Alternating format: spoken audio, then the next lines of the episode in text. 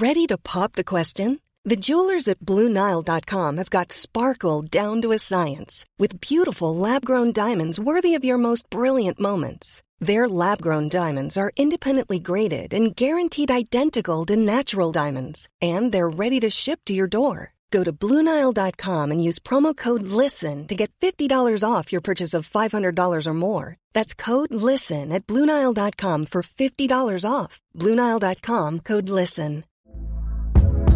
Hey there, it's Michelle Norris. I'm host of a podcast called Your Mama's Kitchen. When I travel, I'm usually looking for a way to find a taste of home when I'm not at home. And one of the things I love to do when I am at home is entertain. And Airbnb allows me to do that. When I was in California recently, I rented a house that had a great kitchen. And when we were sitting around the table, we we're all thinking, we're in someone else's house. Someone could be in all of our homes as well.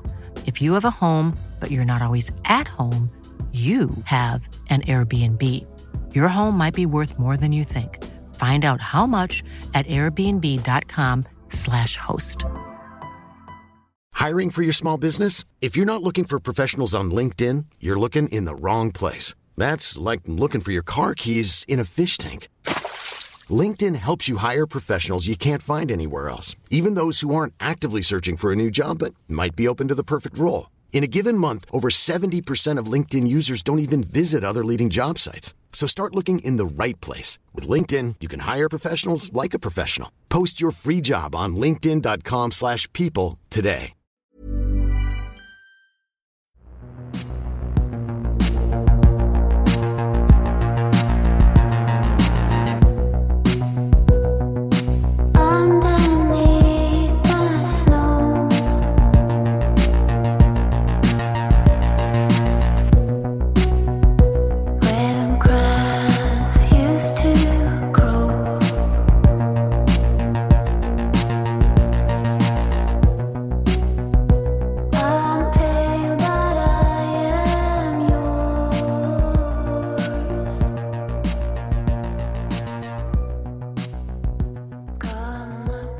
Olösta mord, Steven Hilder.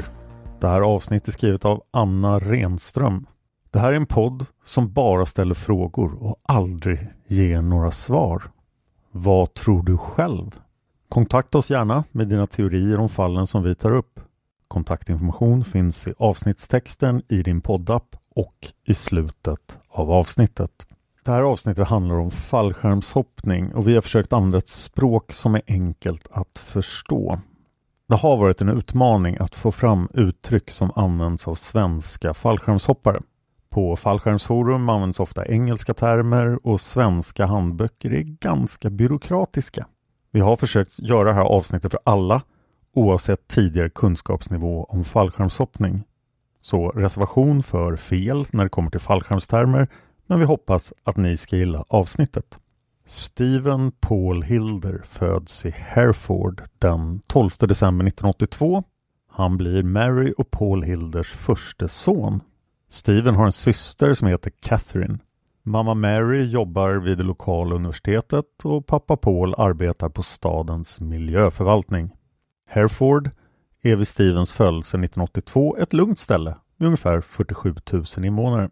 Floden Wye rinner genom staden och vackra grönytor tillsammans med små affärer i centrum ger ett pittoreskt intryck. Hereford är beläget i västra England, endast 25 kilometer från walesiska gränsen. Steven går secondary school mellan 11 och 16 års ålder på Bishop of Herefords Blue Coat School. Skolan är kristen och skolans motto lyder på latin Christo semper fidelis, alltid lojal mot Kristus. Klasskamraternas intryck av Steven är en kille som har humor och är kompis med alla. Steven är också målmedveten och vet redan i tidiga tonåren vad han vill i livet. Han vill ha en framtid inom det militära. Stevens första steg mot en militär karriär tar han redan som 13-åring när han går med i Army Cadet Force. Det är en ungdomsorganisation som sponsras av brittiska försvarsdepartementet och Storbritanniens armé. Steven lär sig bland annat militära baskunskaper som sjukvård och vapenhantering. Steven älskar militärlivet. När han har klarat sina prov för högre studier får han ett utbildningsstipendium av brittiska armén. Den 18-årige Steven påbörjar en universitetsutbildning som kadett på Bristol Academy. Ligger ungefär 67 kilometer söder om Hereford. Medan Steven studerar i Bristol hittar han en ny hobby. Han börjar då hoppa fallskärm. När Steven landar efter sitt första fallskärmshopp ringer han direkt hem till mamma Mary. Han ropar i extas till sin mamma att han aldrig har varit så hög på livet. Steven börjar älska att hoppa fallskärm. Men efter ett år i Bristol misslyckas Steven med sina slutprov. Hösten 2002 blir den 19-årige Steven istället kadett på Storbritanniens försvarsakademi i Shrivenham, en och en halv timmes bilfärd sydöst om Hereford. På Försvarsakademin på fritiden går Steven med i en amatörteatergrupp och han upptäcker att han är väldigt bra på att spela teater. Efter en framgångsrik audition får Steven en av tre huvudroller i en pjäs. De andra huvudrollerna spelas av Jason Saunders och Ruth Woodhouse. De tre blir snart bästa vänner och sen uppstår romantiska känslor mellan Steven och Ruth. Jason och Ruth är inga fallskärmshoppare, men på Försvarsakademin träffar Steven också de ett år yngre kadetterna Adrian Blair och David Mason. Adrian och David delar Stevens besatthet av fallskärmshoppning. Våren 2003 bildar Adrian, David och Steven ett lag som heter Black Rain. Black Rain tävlar för Försvarsakademin i fallskärmshoppning. Adrian och David är goda vänner sedan länge. De hoppar nästan alltid tillsammans. Steven umgås inte riktigt med Adrian och David på fritiden utan det är sporten som för dem samman. Steven är en duktig fallskärmshoppare men både Adrian och David tycker att Steven kan vara lite irriterande och David speciellt drar sig inte för att retas med Steven. Steven är nu 20 år gammal och hans intresse för fallskärmshoppning ökar hela tiden. Han ägnar nästan all sin fritid och massor av pengar åt att hoppa fallskärm. När pengarna inte räcker då tar Steven lån. Vid ett tillfälle struntar Steven till och med en tenta för att hoppa fallskärm istället. Stevens flickvän Ruth säger skämtsamt till vänner att Steven får abstinens om man inte får hoppa regelbundet. Därför hinner de två inte ses på helgerna. När sommarledigheten inleds beslutar Ruth och Steven sig för att avsluta sitt kärleksförhållande och bara vara vänner. Det är nu juni 2003 och Steven väntar spänt på besked om hur hans slutprov har gått. Han anar att han har misslyckats igen som han gjorde året innan i Bristol. Men innan resultaten har hunnit komma är det dags för Black Rain, alltså Steven, Adrian och David att tävla i British College Open Championships. Det är en veckolång årlig nationell studenttävling i fallskärmshopp som arrangeras av föreningen British Collegiate Parachute Association. Vinnarna av tävlingen får motta medalj och ära vid en prisceremoni. Det finns alltså inga prispengar. 2003 hålls tävlingen på Hibblestowes flygfält. Hibblestow är ett litet samhälle 220 kilometer norr om London. Tävlingen lockar till sig över 70 deltagare och tillsammans med instruktörer, packare och annan personal är det ungefär 100 fallskärmsentusiaster på plats. Måndagen den 30 juni vid midnatt anländer Steven till Hibblestowes flygfält som först i sitt lag. Han har tillbringat dagen på ett nöjesfält och sen har han kört de 160 kilometrarna till flygfältet. Eftersom Steven har ont om pengar sover han i sin bil istället för att hyra ett rum. Det är han inte ensam om på tävlingen. Det är många som sover i sina bilar. Tisdagen den 1 juli blir alla fallskärmshopp inställda på grund av dåligt väder. Steven åker ganska långt, ungefär 20 kilometer till en bensinmack och handlar snacks. Onsdagen den 2 juli får Steven äntligen göra ett träningshopp men sen blir resten av dagen inställd igen.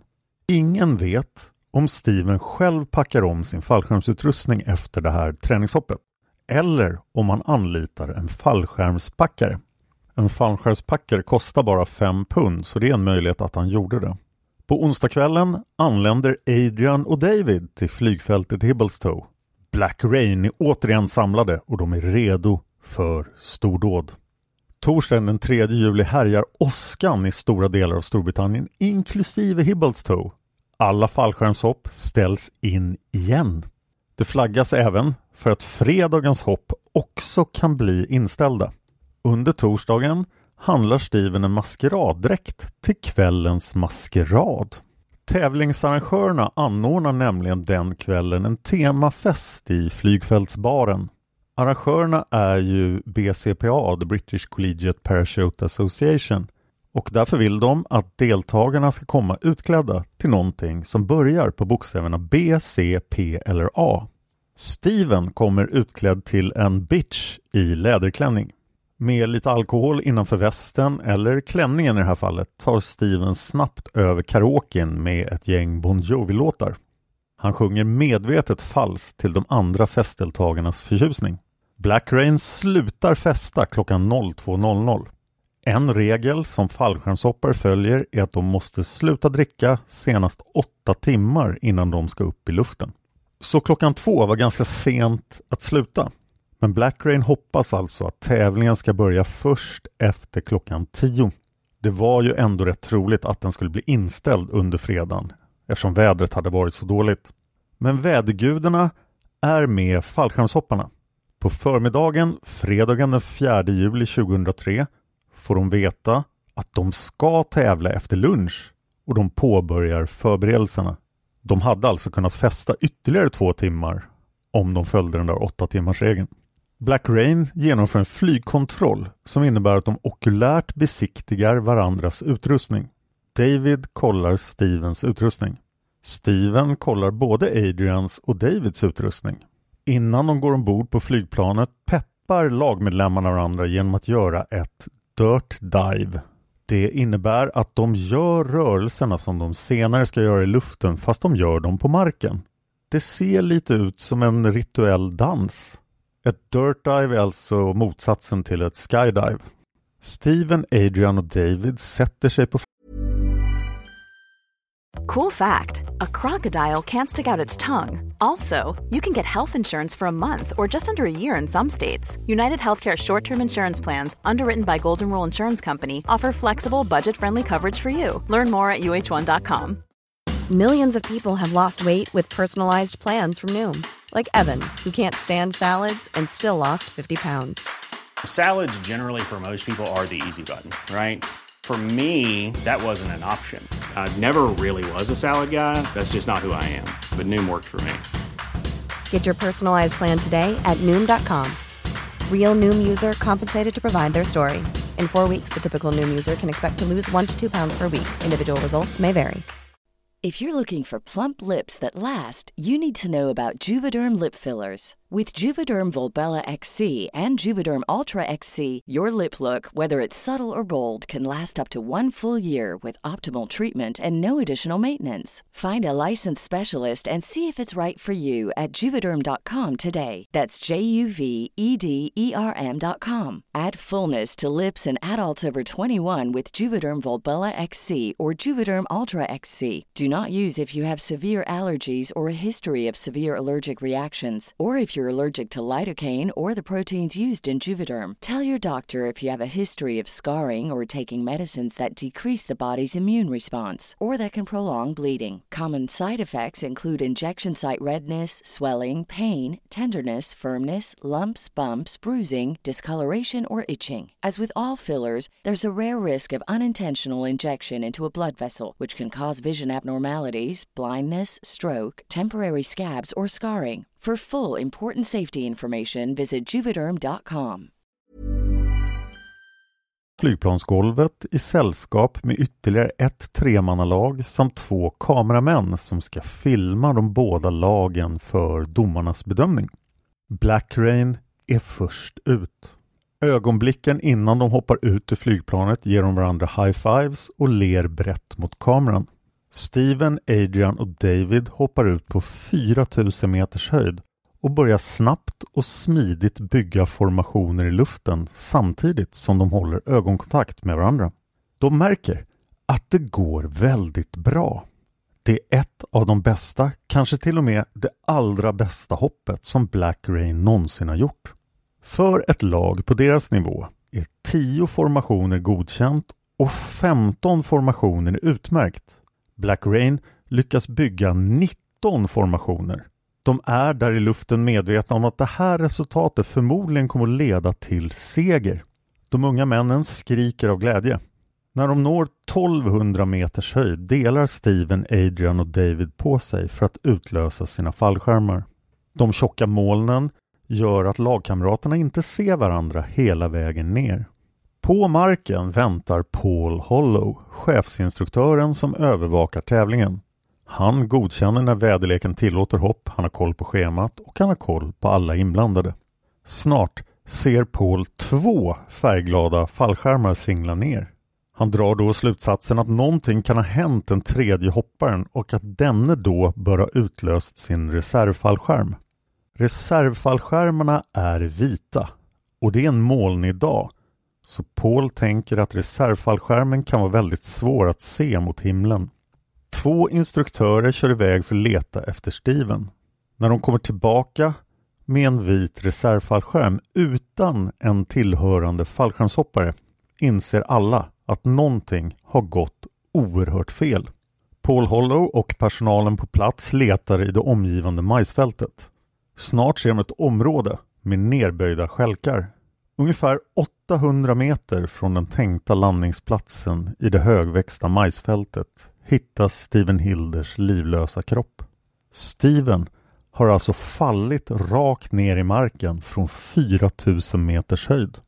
Paul Hollow ringer det brittiska larmnumret 999. Den lokala polisen i Humberside 20 kilometer bort kallas genast till platsen. För chefsinstruktören Paul är det uppenbart att någon har mixtrat med Stevens utrustning.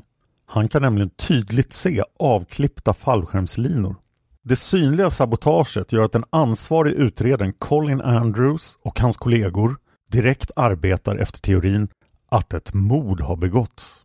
Fallskärmsentusiasterna på plats är otroligt chockade. Säkerhet och tillit till varandra är en förutsättning för fallskärmshoppning. Nu har det trots alla säkerhetsrutiner skett ett dödsfall och tävlingen avbryts. Här är det på sin plats med en kort förklaring varför Stevens fallskärmar inte löstes ut. En fallskärmsutrustning är packad i en ryggsäck som kallas rigg och sitter på hopparens rygg. På riggen finns det två handtag. Ett handtag löser ut den stora fallskärmen som heter kalott och ett handtag löser ut reservfallskärmen. När hopparen rycker i handtaget för kalotten kastas först en liten skärm som heter pilotskärmen ut. Pilotskärmens lina drar sedan ut en sprint som öppnar kalotten. Linorna mellan Stevens pilotskärm och kalott var avskurna. Därför drog sprinten inte ut och kalotten öppnades aldrig. Steven ryckte då förmodligen i handtaget för reservfallskärmen. Men de linor som sammankopplade reservfallskärmen med riggen var också de avklippta. Reservfallskärmen löstes ut men åkte ensam upp i himlen lyft av vinden och Steven fortsatte falla mot marken. Och i det läget hade han alltså ingen fallskärm kvar. Linorna var dolda och inpackade i utrustningen. Det är inget som märks under den flygkontroll som David utförde innan hoppet. Den som saboterade Stevens fallskärm måste vara kunnig och visste att tilltaget inte skulle upptäckas. Vi vet alltså inte om Steven var den sista personen som packade hans utrustning. Vem som helst på flygfältet hade tillgång till rummet där hopparna förvarade sina riggar. På nätterna var det låst och larmat men under dagtid kunde alla röra sig fritt där. Alla som befinner sig på Hibbalstows flygfält vid tillfället för Stevens död DNA-topsas.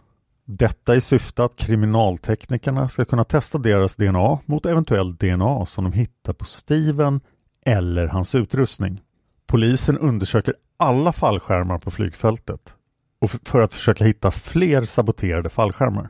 Men ingen annan utrustning har saboterats. Polisens kriminaltekniker tar fiberprover från Stevens fallskärmslinor. När de försöker klippa av linorna med en sax så går inte det. Men när kriminalteknikerna istället provar med en krokkniv fungerar det utmärkt. En krokkniv är en kniv formad som en krok av plast med ett knivblad på insidan av kroken. En krokkniv ingår i varje fallskärmshoppares utrustning. Utredaren Andrews och hans kollegor antar därför att en krokkniv måste ha använts för att klippa av Stevens linor. Polisen börjar nu utreda Stevens liv och de upptäcker den där bilutflykten som jag nämnde. Den verkar lite märklig. Tre dagar före sin död, på tisdagen, körde Steven från flygfältet till bensinmack. Där köpte han snacks och kanske också lite alkohol. Det anmärkningsvärda är att det ligger flera närbutiker och bensinmackar betydligt närmare flygfältet. Men Steven valde ändå att köra till Scunthorpe 20 kilometer bort. Enligt utredaren Andrews hittar du bara den här bensinmacken om du letar efter den eller om du av misstag stöter på den. Polisen börjar därför fundera runt möjligheten att Steven hade stämt träff med någon på macken. Vid undersökningen av Stevens bil framkommer det att hans bensintank är nästan tom. Han har alltså inte åkt till Scantorp för att tanka. Men han borde ändå ha tankat när han ändå var vid en bensinmack. På mackens övervakningsfilm syns Steven och hans bil, men ingen i personalen kommer ihåg honom. Adrian och David förhörs noggrant vid flera tillfällen efter Stevens död. Utifrån förhören får utredaren Andrews en uppfattning att relationen mellan Steven och hans lagkamrater var ytlig och bitvis ansträngd. Det finns också en del besvärande omständigheter för lagkamraterna. Två veckor före dödsfallet utsatte David Steven för ett olycksbådande skämt. Steven utförde alltid sina säkerhetskontroller till punkt och pricka. Han föreläste dessutom gärna för lagkamraterna hur de skulle göra. Och det var de ganska trötta och irriterade på. Men två veckor innan sin död var det Steven som slarvade och lämnade sin fallskärmsutrustning obevakad. David såg då sin chans och lossade sprinten till Stevens kalott.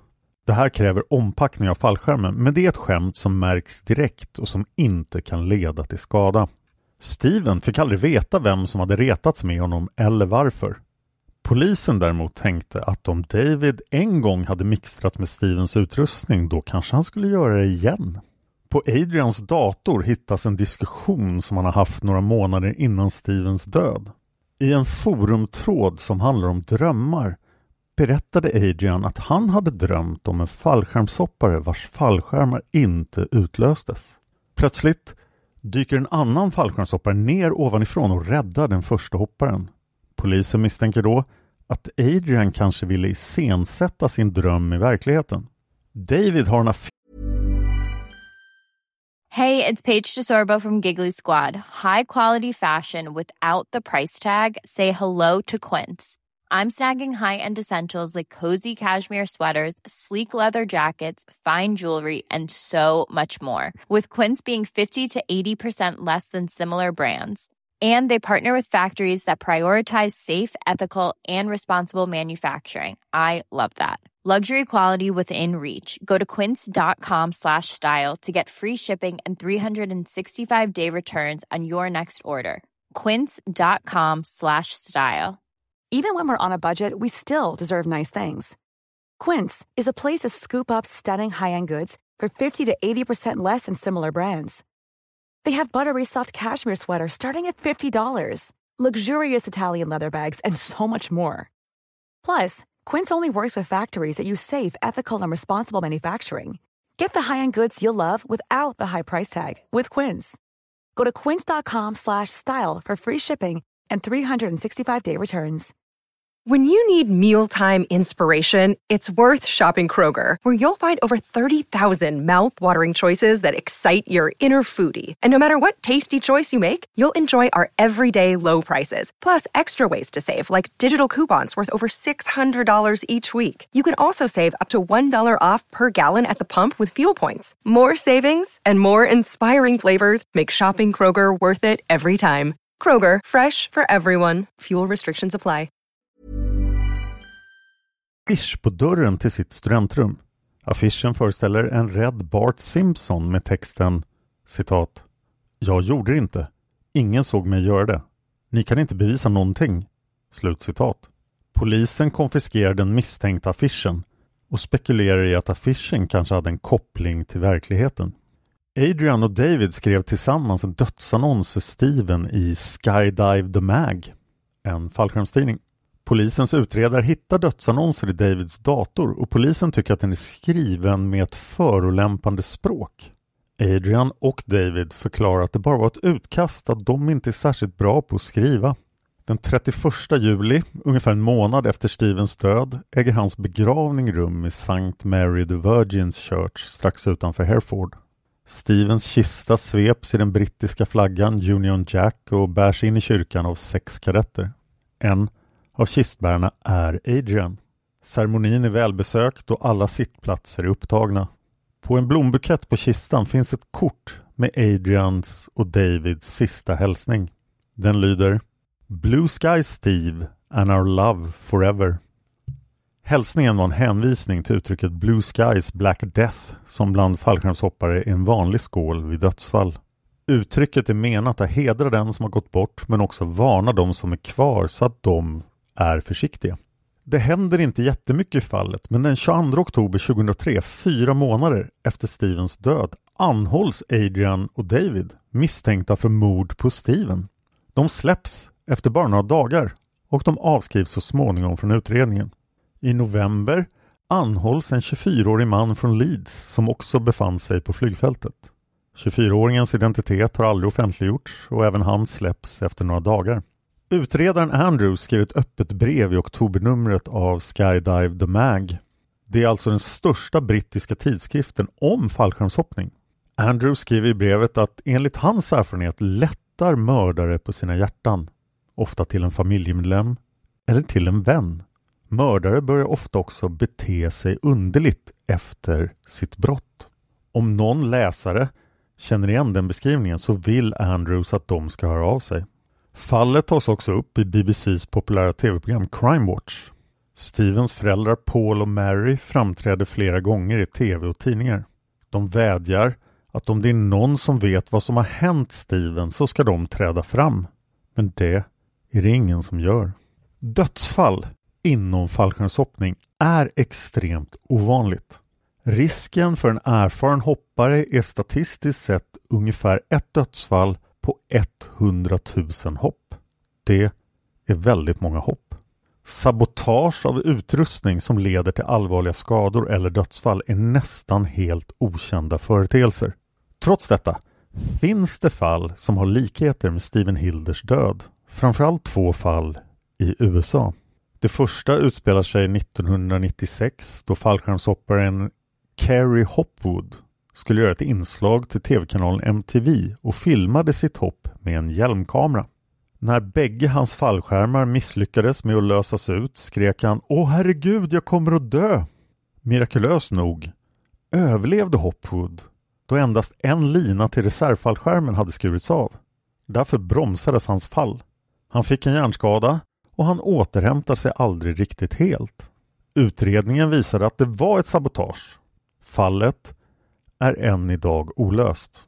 Året efter, 1997, råkade fallskärmshopparen Charlie Mullins ut för ett sabotage. Någon klippte av linorna till både hans kalott och hans reservfallskärm. Men han upptäckte det innan hoppet. Och även detta fall är olöst. Amerikansk polis lämnar över namnen på alla som var närvarande vid de där två händelserna till brittisk polis. De har en förhoppning om att ett genombrott i Stevens fall kan leda till uppslag även för amerikansk polis. Men likheterna verkar vara en tillfällighet och ett samband mellan händelserna utesluts. Utredaren Andrews byter då huvudspår. Han hävdar att det finns omständigheter som tyder på att Steven tog sitt eget liv. Att det alltså var Steven själv som hade saboterat sina fallskärmar. När Steven dog hade han skulder på 170 000 pund. Det motsvarar ungefär 276 000 svenska kronor idag. Vännen från teatergruppen Jason Saunders berättade att Steven inte alls var orolig över sina skulder.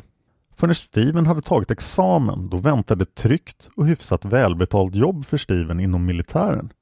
Och då skulle han kunna betala tillbaka. En annan självmordsanledning skulle kunna vara studieresultaten. Steven trodde ju att han hade misslyckats med slutproven på Försvarsakademin, precis som han hade gjort året innan i Bristol. I själva verket hade Steven klarat proven utan problem. Enligt Stevens föräldrar Paul och Mary hade Steven också tänkt ut en alternativ karriärväg om han inte skulle bli godkänd.